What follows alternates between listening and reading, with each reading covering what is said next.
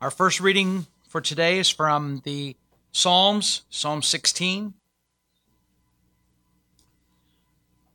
Preserve me, O God, for in you I take refuge. I say to the Lord, You are my Lord. I have no good apart from you. As for the saints in the land, they are the excellent ones, in whom is all my delight. The sorrows of those who run after another God shall multiply. Their drink offerings of blood I will not pour out, or take their names on my lips. The Lord is my chosen portion and my cup. You hold my lot. The lines have fallen for me in pleasant places. Indeed, I have a beautiful inheritance. I bless the Lord who gives me counsel. In the night also my heart instructs me. I have set the Lord always before me, because he is at my right hand. I shall not be shaken. Therefore, my heart is glad, and my whole being rejoices. My flesh also dwells secure. For you will not abandon my soul to Sheol, or let your Holy One see corruption. You make known to me the path of life. In your presence there is fullness of joy. At your right hand are pleasures forevermore. Our New Testament reading today is from 2 Corinthians chapter 3. Are we beginning to commend ourselves again? Or do we need, as some do, letters of recommendation to you or from you? You yourselves are our letters of recommendation written on our hearts to be known and read by all. And you show that you are a letter from Christ delivered by us, written not with ink, but with the Spirit of the living God, not on tablets of stone, but on tablets of human hearts. Such is the confidence that we have through Christ towards God. Not that we are sufficient in ourselves to claim anything as coming from us, but our sufficiency is from God, who has made us sufficient to be ministers of a new covenant, not of the letter, but of the Spirit. For the letter kills, but the Spirit gives life. Now, if the ministry of death, carved in letters on stone, came with such glory that the Israelites could not gaze at Moses' face because of its glory, which was being brought to an end, will not the ministry of the Spirit have even more glory? For if there was glory in the ministry of condemnation, the ministry of righteousness must far exceed it in glory. Indeed, in this case, what once had glory has come to have no glory at all because of the glory that surpasses it. For if what was being brought to an end came with glory, much more will what is permanent have glory. Since we have such a hope, we are very bold, not like Moses, who would put a veil over his face so that the Israelites might not gaze at the outcome of what was being brought to an end, but their minds were hardened. For to this day, when they read the Old Covenant, that same veil remains unlifted because only through Christ is it taken away. Yes, to this day, whenever Moses is read, a veil lies over their hearts. But when one turns to the Lord, the veil is removed. Now, the Lord is the Spirit, and where the Spirit of the Lord is, there is freedom. And we all, with unveiled face, beholding the glory of the Lord, are being transformed into the same image from one degree of glory to another.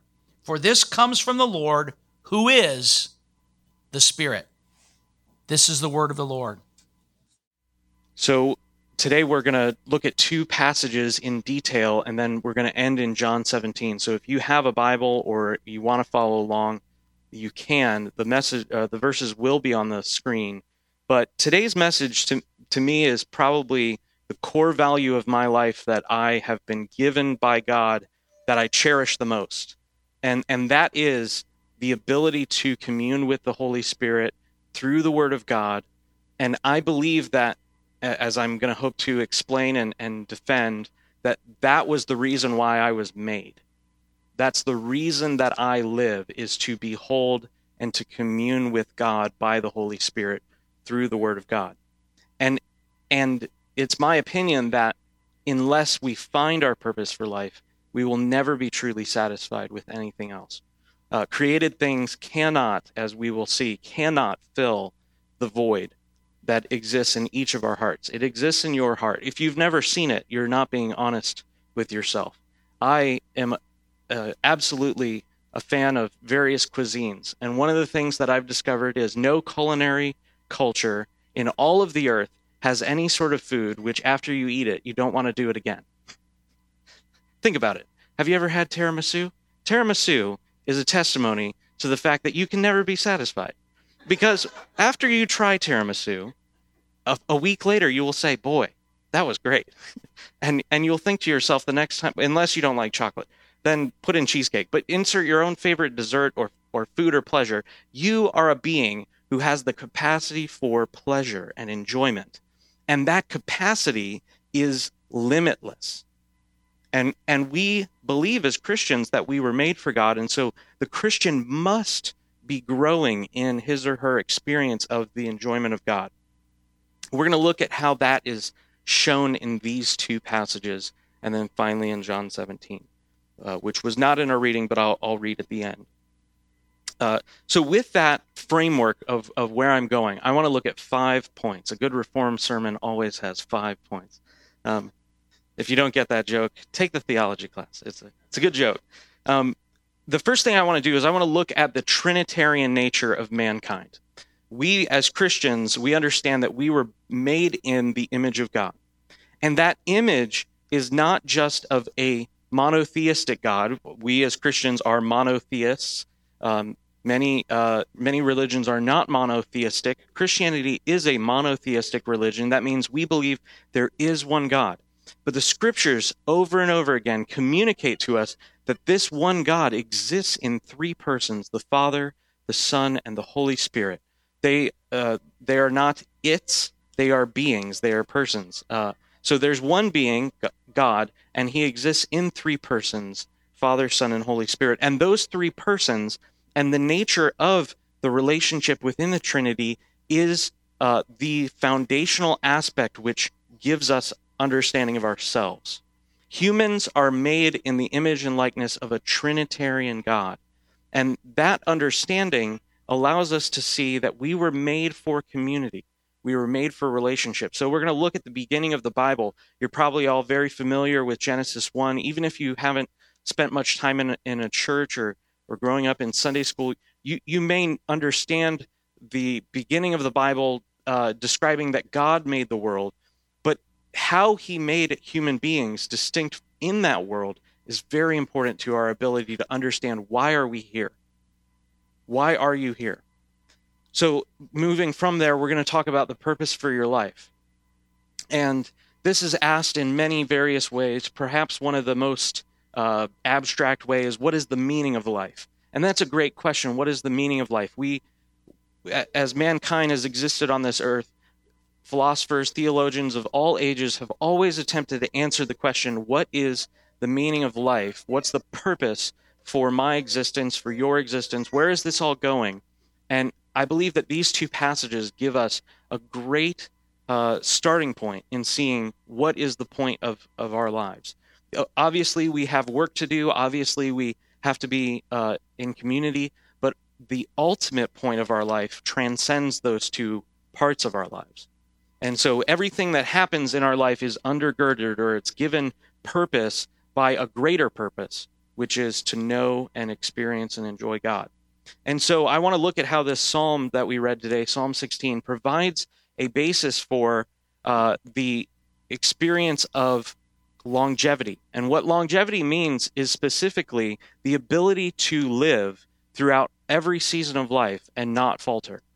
Many of us are young believers, we're young Christians, or, or perhaps you're not a, a believer, but but you're a young person and you think to yourself, how am I going to make it these next 60 years, next 80 years? I believe David gives us gives us a vital key to longevity, that is the ability to walk and not stumble. Obviously, there will be times of dark seasons, times of dry seasons, but he shows us something here that gives us confidence in the midst of our walk with Christ. And so, after looking at longevity, we're going to look at how we were made to behold Jesus Christ by the Holy Spirit. As Christians, we do not believe in some abstract spirituality. Much of our culture attempts to divorce the two ideas, saying things, ridiculous things like, uh, you can be re- spiritual but not religious. And, and that sounds really eloquent, right? I mean, that, that has the air of wisdom, but uh, there's nothing between the ears on that statement. Um, because there is only one true faith, and that one true faith it, uh, seeks to demonstrate and to explain to the human being that you were made for a purpose, and that purpose is to know God. That's why He created you, and He wishes to have relationship with you. And so, religion without spirit or spirituality without religion is is just a meaningless touchstone. It's a meaningless uh, phrase. And so, we're going to look at the purpose of Christianity is not just to get in connection with some abstract, impersonal God, some life force, some man in the cloud, some person upstairs, if you will, but rather there is a, a person who is communicated to us through the Holy Spirit, and that person is Jesus Christ. And by our fellowship with Jesus Christ, we can know the Father and have life with Him. And then at that point, we're going to talk about John 17 and how Jesus Christ's actual mission was to bring this about. When, when many of us hear the gospel, we hear that Jesus Christ died for our sins, and that's kind of a cultural knowledge. Many people in our culture have that knowledge. But what we don't understand is that is not the greatest gift in the gospel. The forgiveness of sins, the sparing of judgment, the the pass to heaven instead of the judgment to hell, that is not the greatest gift in the gospel. And heaven would be no good place at all if Christ was not there. Christ himself is the greatest gift in the gospel. And it's my opinion that these two passages, and along with John 17, are actually trying to bring us to that point for us to understand that we were made to commune and have fellowship with this God. And so let's look at the aspects of our existence as understood by our understanding of God. In the beginning, God created the heavens and the earth, Genesis 1 1. Uh, we've all heard this phrase many times, but essentially, when we begin to look at the entire scriptures, we see the Father, the Son, the Holy Spirit. These three persons who are eternally existing in one God. And what this means is there is not a time that the Father was and the Son was not. That is to say that Jesus Christ, although he is the only begotten Son, that begetting is an eternal begetting. Uh, my wife is currently pregnant, and I'm very happy about that. But my son or daughter, I hope it's either one. Um, I, I, actually, I actually don't care. I think it would be more biblical to have a son first, but whatever. The, I'm, I'm totally kidding. The, the point is, that child was not eternally begotten. Uh, they were begotten in 2015 at some point. Um, Jesus Christ, eternal begetting, is a very important concept for you to understand. Uh, we, we've talked about this many times. John 1 1 in the beginning was the Word, and the Word was with God, and the Word was God. So not only is the Word that is the Son of God, not only does He exist, He exists with God, and then He exists as God Himself. And so, about a month ago, we talked about John 1 1, and we saw how in all of the scriptures, whenever anyone encounters God, they cannot stand to be in God's presence. Moses comes before God and has to hide his face. Various prophets of old, Daniel, for example, was visited by one who was like a son of man, and he falls down as if he's dead, and he cannot stand to behold this one. And then John 1 1 comes along and says, not only was God, uh, not only was the Word existent eternally, but the Word was with God. And that with is a a communing verb. It's a verb that says the Word of God eternally beheld the Father, and the Father eternally beholds the Son, and the Spirit is mediating or allowing that to take place. And this really is the holy ground of our, our ability to, by the Scriptures, perceive, even through a, a, a theological telescope, into God Himself. And this is glorious and beautiful, but that is not where our understanding of God ends our understanding of God uh, is it starts there. It's it's clearly revealed in the scripture, but God has invested us with his image such that by our understanding of him, we can know something about ourselves and we can know it to be true. And so in the Trinity themselves, that is the Father, the Son, the Holy Spirit, we see both a capacity or an ability, if you will, and a desire for interrelationship and dwelling and community. And so community is not some uh, thing that we invented in Christian circles to to encourage and strengthen one another. Community for human beings derives from the fact that God Himself is a communal being. Uh, now, I'm not talking about communalism. I'm not talking about sharing all of your material stuff with each other, if as if that was the ultimate point of life, material things. I'm talking about fellowship and life and beholding and becoming although there is no becoming in God, there is a becoming in us, and I think that's what these two passages talk about. So, we know that the eternal God exists, is with God, and is God himself.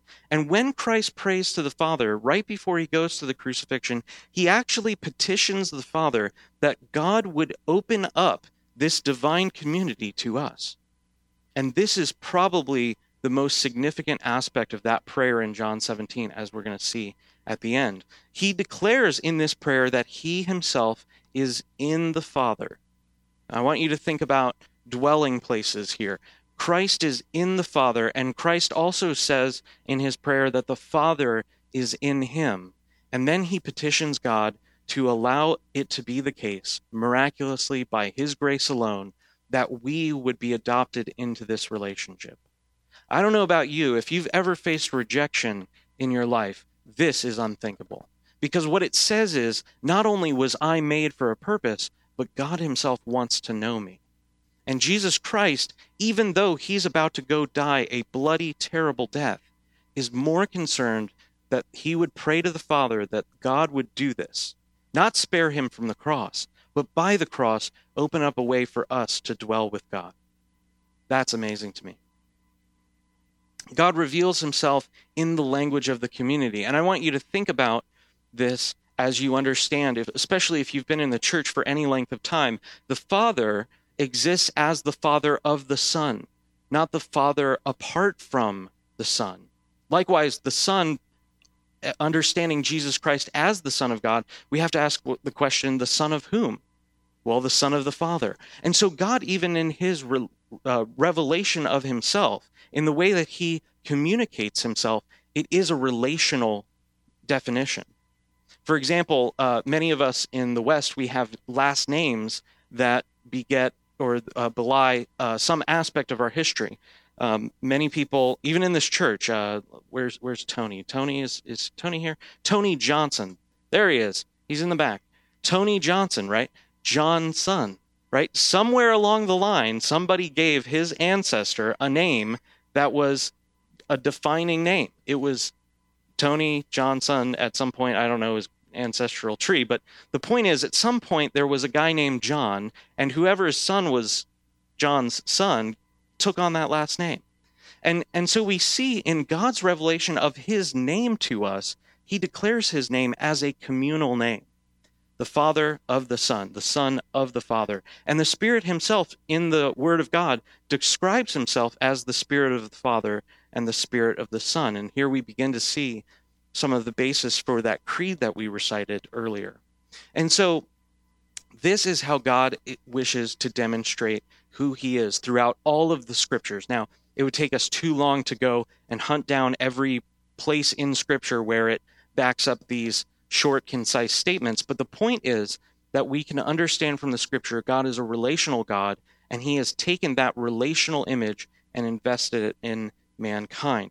And so when God makes Adam, he makes Adam to be a communal being, a being with the ability to have fellowship, to have purpose. God breathes into Adam. Literally, the, the term is inspiration, that is, inspiring or, or putting his spirit in man. And Adam becomes, as it says, a living soul. He bestows on Adam the gift of life, and Adam then begins to relate to God in a special way. God makes the birds of the air, he makes the fish of the sea, he makes the beasts of the field, but he never speaks to them. in Genesis 1 and 2. He does speak to Adam, and so we begin to see that the Adam and the creatures are both made out of the same ground. It says that God formed the beasts of the field out of the ground, and Adam himself was also formed. And so God's forming of Adam that is the man, that Adam is literally the Hebrew word for the man, uh, God's forming of this man uh, does not confer specialness on the man, but rather the inspiration of his spirit into this man. God breathes into the nostrils of Adam. He does not breathe into the nostrils of the beasts of the field, the birds of the air, or the fish of the sea. He breathes into Adam and not only gives him work to do, but also gives him a calling and then begins to speak to him with promises and grace. God makes a place for every single uh, creature, but then God makes a special place for Adam to live in, that is the garden. Adam has not only a place to live, but he himself is a living soul. And so we see a difference between Adam and the creatures, and that, that echoes to today. No other creature has ever achieved as if they were achieving anything, uh, some sort of sentience or self expression or a, a, discernible language that we can easily replicate and dissect and, and look at, or art or business, finance, transportation. No other creature has these things because no other creature is made in the image of God. And so the uniqueness of mankind derives from having been invested with the image of God and having God breathe in his nostrils. God creates a helper for Adam at this point, saying it's not good for Adam to be alone. So instantly we begin to see in the pattern of God's creation these signposts along the way that God wishes for this Adam to have a special helper. God made all the, birds, uh, the birds of the air, the beasts of the field, the fish of the sea, but he doesn't specifically make their mates. He just makes them. But with Adam, he specifically makes his wife, uh, who will later be known as Eve uh, out of himself. And so God is demonstrating through the created order that Adam has a purpose, Adam has a job to do, and he is a living soul who can hear from God and is responsible to God and can relate to a specific person, this this this woman that God has made. And so we begin to see traces of community at the very beginning. God comes into the garden after the sin that uh, Eve falls into and Adam joins with. And God comes into the garden during the cool of the day. Literally, the word in the text is the spirit of the day, or the, the point in the day at which there is a reflection. Uh, you can think of iced tea on the back porch at 7 o'clock in uh, late summer. This is what is happening. This is a time for rest. The work is done, and God is coming to be with Adam. And although it doesn't say that this was God's habit, I believe it's clear from inferences that this was God's pattern, that God would come at the end of every day and evaluate Adam's work. Why do I believe that? Because that's the pattern of Genesis 1 and 2. Every time God does something in Genesis 1 and 2, he makes something, he extends it, he expands it, or he makes a boundary between water, land, etc. Anytime God works, at the end of that day, he comes and evaluates. And so God comes on this day at the end of the day in the spirit or the cool of the day, and he comes to evaluate. He comes to be with Adam. Now, we don't have time to go from here in, into the judgment of that sin that, that Adam entered into, but the point is that God himself came to be with Adam in the garden. And if we understand truly who God is, as revealed through all of the scripture, that is amazing because God has life in himself. Jesus says in the book of John that the Father has life in, in himself, and the Father has granted that the Son has life in himself. But here we see God coming to at least visit, if not to, as a habit, be with Adam at the end of his day. And this begins to give us an understanding that all of our culture completely misses that we were made in the image of God, and being made in the image of God, we have a need for and a capacity to have a relationship with Him, and that really is why we were made. If God did not desire for that to be the point of life, He would not have given us the breath of life. We would have just been like the beasts of the field. And I don't know about you, I have not been living like a beast recently. Uh, I put on clothes. Why? Because nakedness confers upon human beings some sort of shame. And the reason why is because we have a dignity that is covered. Unlike a dog or a bear or any other animal, they don't get afraid or ashamed of anything. Uh, unless they've done something wrong and you've come home and seen that the trash is knocked over, then they get ashamed. Um, but normally, animals do not exhibit any of these attributes of human beings. And these attributes speak to some uh, origin other than just simple random evolutionary processes. There is no point in shame in an evolutionary worldview. So, the point being is that we were made for a purpose, and this purpose shows up even at the very first mention of men in the scriptures. So, moving from that, we have talked years and years on Moses and his dealings with the people of Israel. Moses wrote a prayer, and that prayer is included in the book of Psalms. Now, most of the Psalms are David, King David's Psalms. Uh, there are some from the other worship leaders in Israel at the time, but essentially the point is that the Psalms contain prayers for the people of Israel, and those prayers are their life. And so Moses, when he is about to leave this earth, when he's about to die, he writes a prayer it's been compiled in the book of Psalms. And in that prayer, he makes a statement which I think is extremely important, especially to consider as we are young people.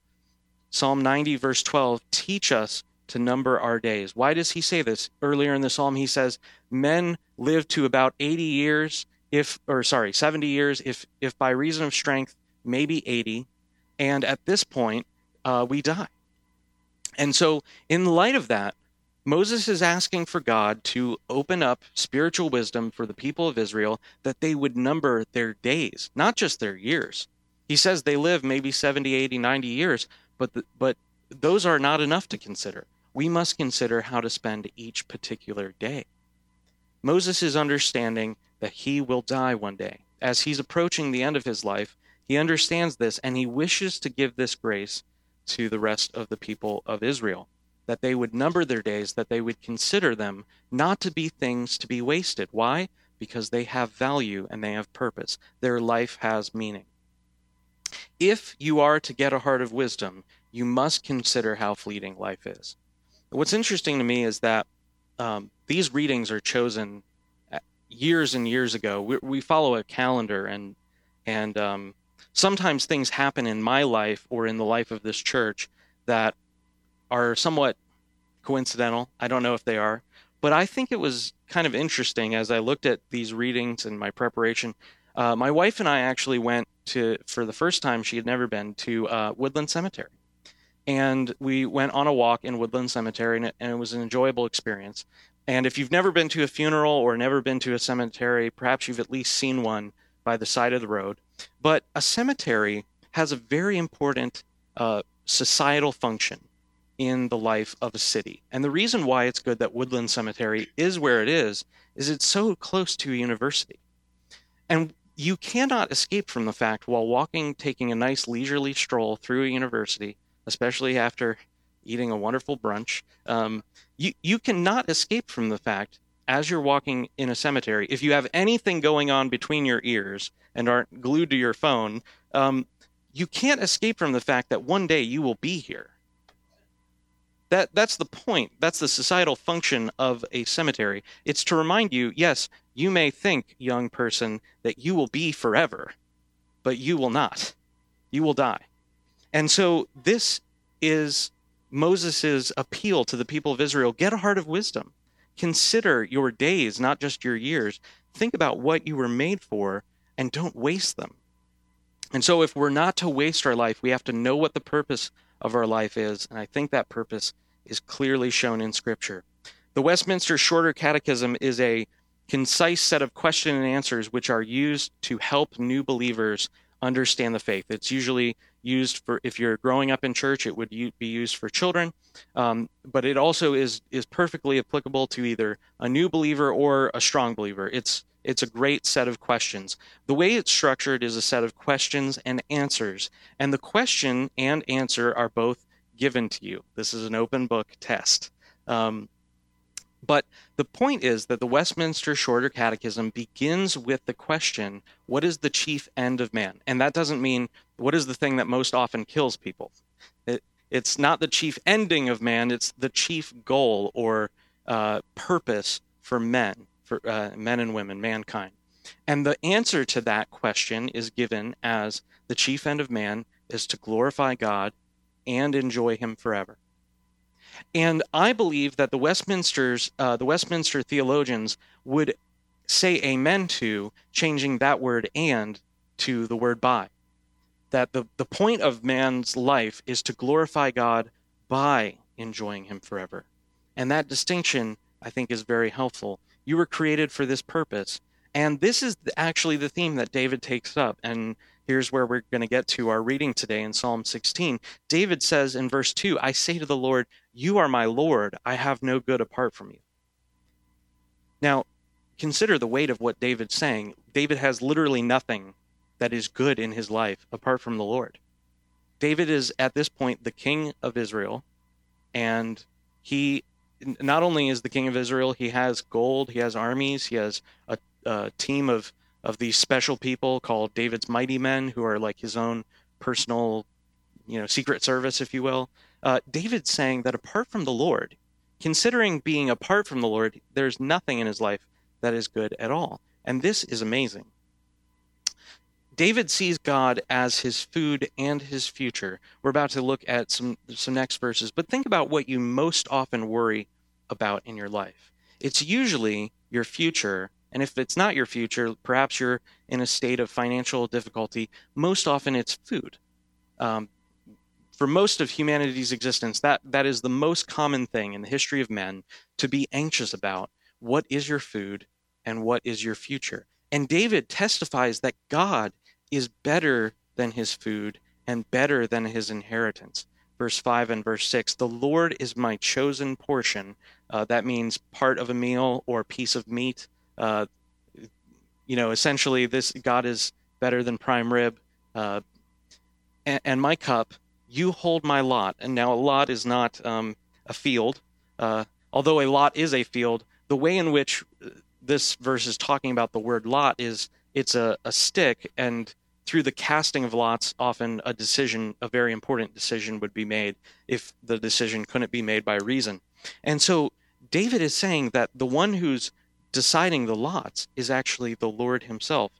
God is determining his portion and his future. Verse 6 The lines, that is, the boundary lines on a piece of property or a piece of land to inherit, the lines have fallen for me in pleasant places indeed. I have a beautiful inheritance. Food is a, str- a, sustaining element, it's a strengthening element. And what David is saying is that God is not just a sustainer. Not only is he God uh, David's portion, but he is a choice portion. A choice portion. Um, this is absolutely amazing. When David looks at his future experience of God, that is, uh, looking into the future of his life, David says, The lines have fallen for me in good places. He's in a good place now, and he has a beautiful inheritance. So not only is does he know where the boundary lines are today, but where he's going is decided by God. And this is because of what takes place in the last part of the psalm. David's life is completely wrapped up in the joyful experience of God's presence. And this is where we see that in this psalm. This allows David to live in total security no matter what happens in life. And by security, I do not mean, and I don't think David means, material prosperity or relational uh, blessing. That is, he's not going to have any sort of problems. In fact, if you look at the life of David, it's very clear David has a lot of problems. Moral issues. Uh, his his son at one point, one of his sons actually starts a war for the kingship, uh, for the kingdom. Uh, it's it's a, a life filled with shaky things, and yet David has the ability to, by faith, knowing God's promise and God's faithfulness, to say this I bless the Lord who gives me counsel. In the night also my heart instructs me. Why? Because God is dwelling in his heart. The, the scriptures over and over again say the fear of the Lord is the beginning of wisdom. His heart instructs him because his heart is meditating on God. Verse 8 I have set the Lord always before me, because he is at my right hand, I shall not be shaken. I want you to think of what David is saying, and I want you to kind of imagine, it, maybe it helps if you do it at, from a top down view. But David is saying that the Lord is always at my right hand. Well, what's usually at your right hand? If you're uh, some sort of warrior uh, or a police officer, um, your right hand is going to be that thing which you reach for in a time of weakness or a time of war, that thing which you need for strength. And so David is saying that the Lord himself is at my right hand. It's it's the expression in biblical uh, language to say that thing which I go to reach for. This is why um, you can actually tell whether what a person usually values the most. Normally, in my right pocket, I have my iPhone and my Leatherman uh, Skeletool CX because it's an amazing tool. And that's right here. And my keys are on the left because I don't need my car as much as I need my phone or a tool.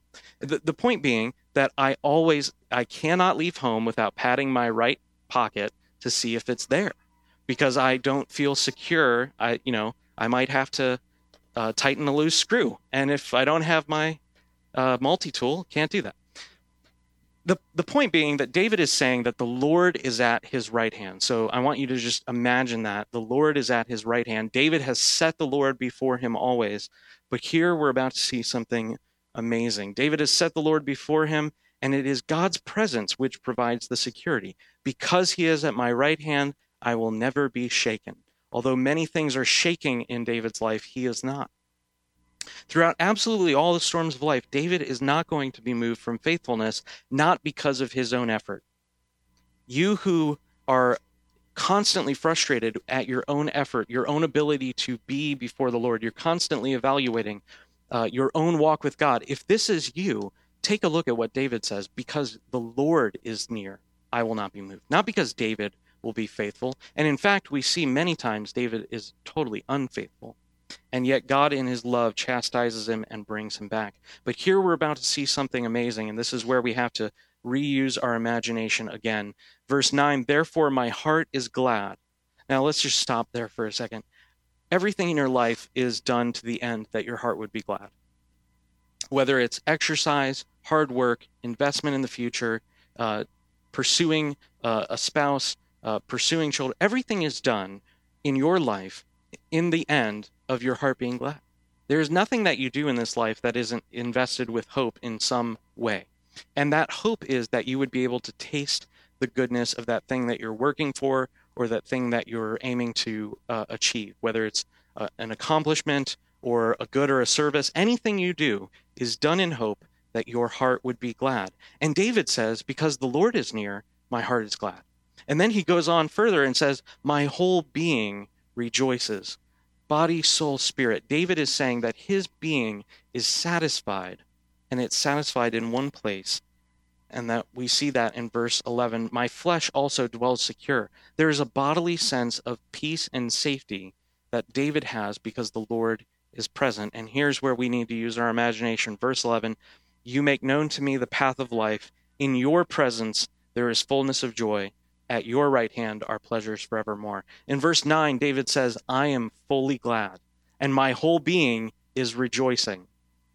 And then he says in verse 11, At God's right hand are pleasures forevermore. So now we need to bring the two images together. David says the Lord is at his right hand, and then David says he's experiencing joy because there's joy at the Lord's right hand. And so we see this is the image of two people standing face to face. This is what David is saying in this psalm is that he is able to dwell securely. He's able to have his whole life rejoicing because the Lord is at his right hand and because he is at the Lord's right hand. And the only geometry that makes that possible is when they are standing face to face. Now, surely David's not talking about being in the bodily presence of Jesus Christ. He is talking about a reality which is communicated to him by the Holy Spirit. David's heart is glad and he rejoices because there is joy at God's right hand. And you have to ask the question, David, how do you know that's there? Because he is at God's right hand. Moses in uh, in the old covenant went in before God, and he, like David, stood face to face with God. And when Moses would come out of that tabernacle, his face would glow. We're talking about a divine glow in the dark, if you want to imagine it like that. Moses goes in before God and his face glows. And when he comes out, the people of Israel are really freaked out. They say to Moses, Moses, this is totally weird. Put a veil over your face. We don't want to behold this. It's too real for us. And so Moses puts a veil so that they would not be terrified. Um, up until this point, every time Israel in her sin had approached God, she always faced some sort of judgment or warning not to approach God. And so they were rightly concerned. And this veil is over Moses' face. So uh, maybe if you want to imagine a beekeeper having a shroud or the, the little helmet over his face, Moses is not able to communicate that glory to the people of Israel because they are terrified. And the writer of Second Corinthians, Paul, says that this veil is not just speaking of an outward veil on Moses' face, but it's also an inward veil that lies over the heart of the hearers. So there is a veil over Moses' face, but but Paul says that veil is actually over the heart of the believer or the, the person who would be hearing God's promises. This is what we sang about today in the song What Would I Have Done? God's love in the cross takes down the veil that was over our hearts. And so here, Paul then describes this in great detail. The veil over the heart is removed in Christ such that we become exactly like David, seeing face to face. And this is exactly echoing the exact same idea.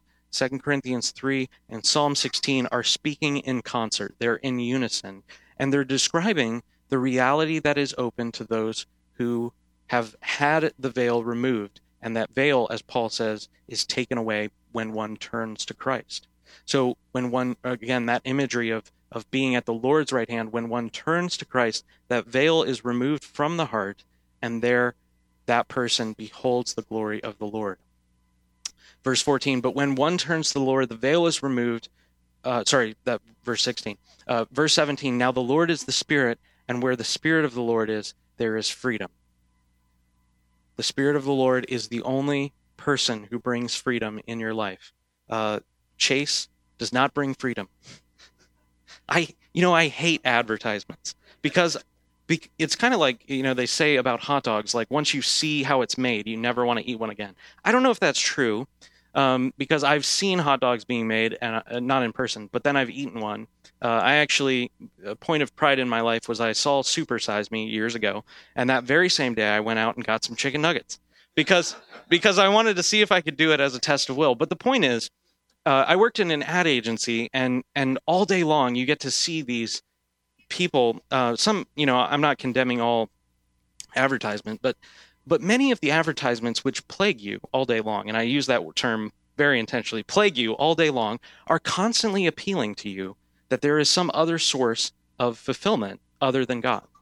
And uh, by no means am I saying that you don't need to actually eat real food, but what Christ says is that the true food is doing the, the will of the Father. And so when Coke comes along and says Coke is happiness, uh, I just say no. chase freedom. No, chase will not get me freedom. Having the ability to buy everything in my life that I could ever want use, using a credit card is not freedom. The Spirit of the Lord brings freedom. And that Spirit is seeking to do one thing, and that is to glorify Jesus Christ. Verse 18, and we all, he's talking about Christians, he's writing a letter to Christians, all of us with an unveiled face are beholding the glory of the Lord and are being transformed into the same image from one degree of glory to another. This is amazing to me.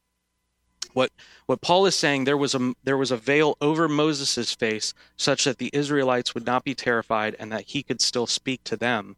But here he says that now we who have turned to Christ, Christ has removed the veil from our heart and also over our face such that we can look upon Jesus Christ by the Holy Spirit and that beholding of Christ becomes for us our becoming that when we behold Jesus Christ by the Holy Spirit, that Paul says we are becoming. Uh, this is where I like the King James a little bit more. It says we're moving from glory to glory, which is the title of this message. Uh, we're moving from one glory, and the ESV says one degree of glory to another. The idea is not that you're just one day it's very glorious, and then the next day it's kind of less glorious. The point is an absolutely ever increasing passing from glory to greater glory. The idea is the Christian life should be a progressive revelation of Jesus Christ and who he is, such that your life begins to be submitted to that image, and that he, by his grace, not your effort, transforms you to look like Jesus.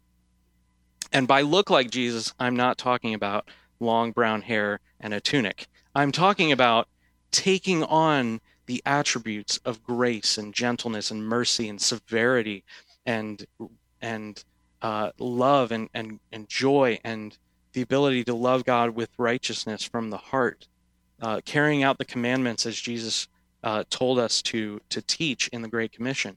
And so, this is the way by which we make progress as Christians. And it is the point of life. Beholding God is not just the way in which we make progress, but it was the reason why we were made. You were made for a purpose, and that purpose is to know and to love God. And nothing in our culture wants you to know that. No matter what issue it is, all of our culture is set against. And by all of our culture, I'm not talking about those parts of culture which are influenced by the church, and those parts are very small and few and far between. But the majority of Western civilization is is aiming towards another point. And when you begin to think about this, you have to ask yourself, well, okay, I hear you, John, and you say that the point of life is to know God, but I don't fully agree with that. Well, if you don't agree with that right now, I want you to take some time this week and ask yourself, well, what else am I living for?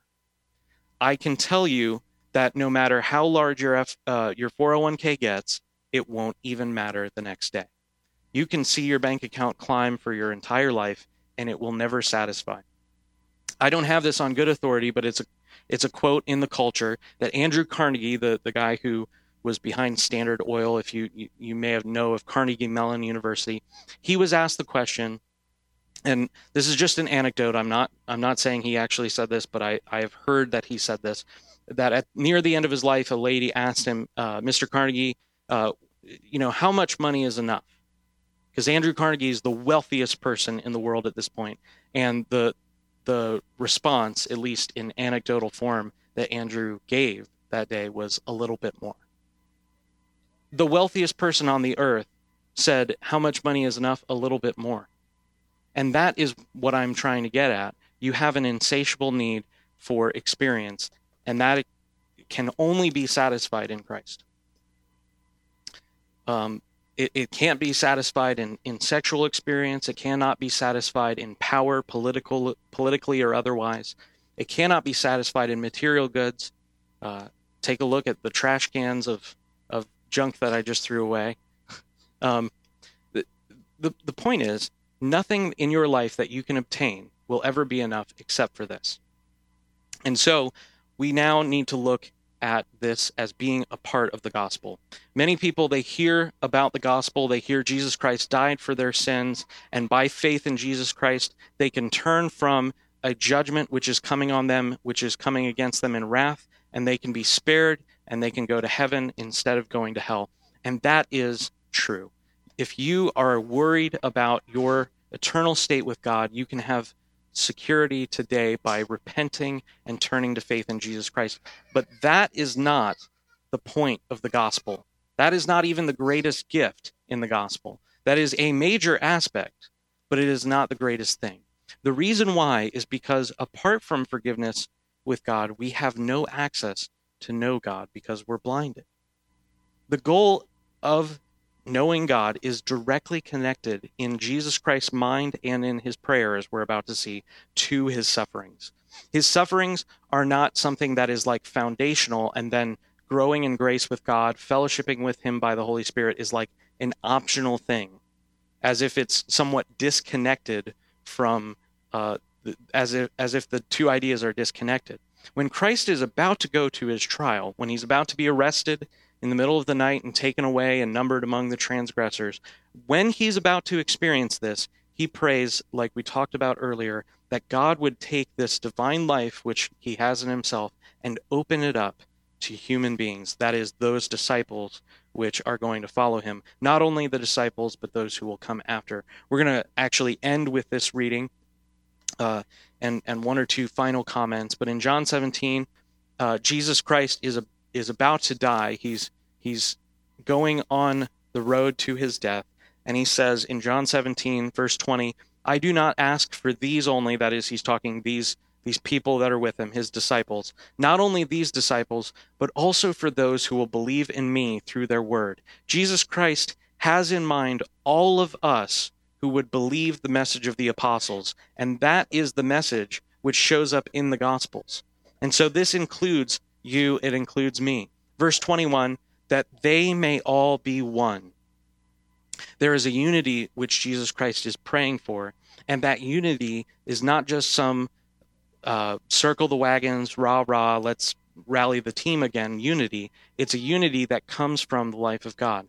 That they may all be one, just as you, Father, are in me, and I in you, that they also may be in us. Now, this is amazing to me. And the reason why this is his prayer is this so that the world may believe that you have sent me. Something in our ability to behold and commune with God testifies to the world that there is a reality to Jesus Christ's claim to come from God. Verse 22 The glory that you have given me, I have given to them, that they may be one, even as we are one. The reason why Christ gives the glory is for us to become one, even as he and the Father are one. And so this glory giving of Jesus is transformative.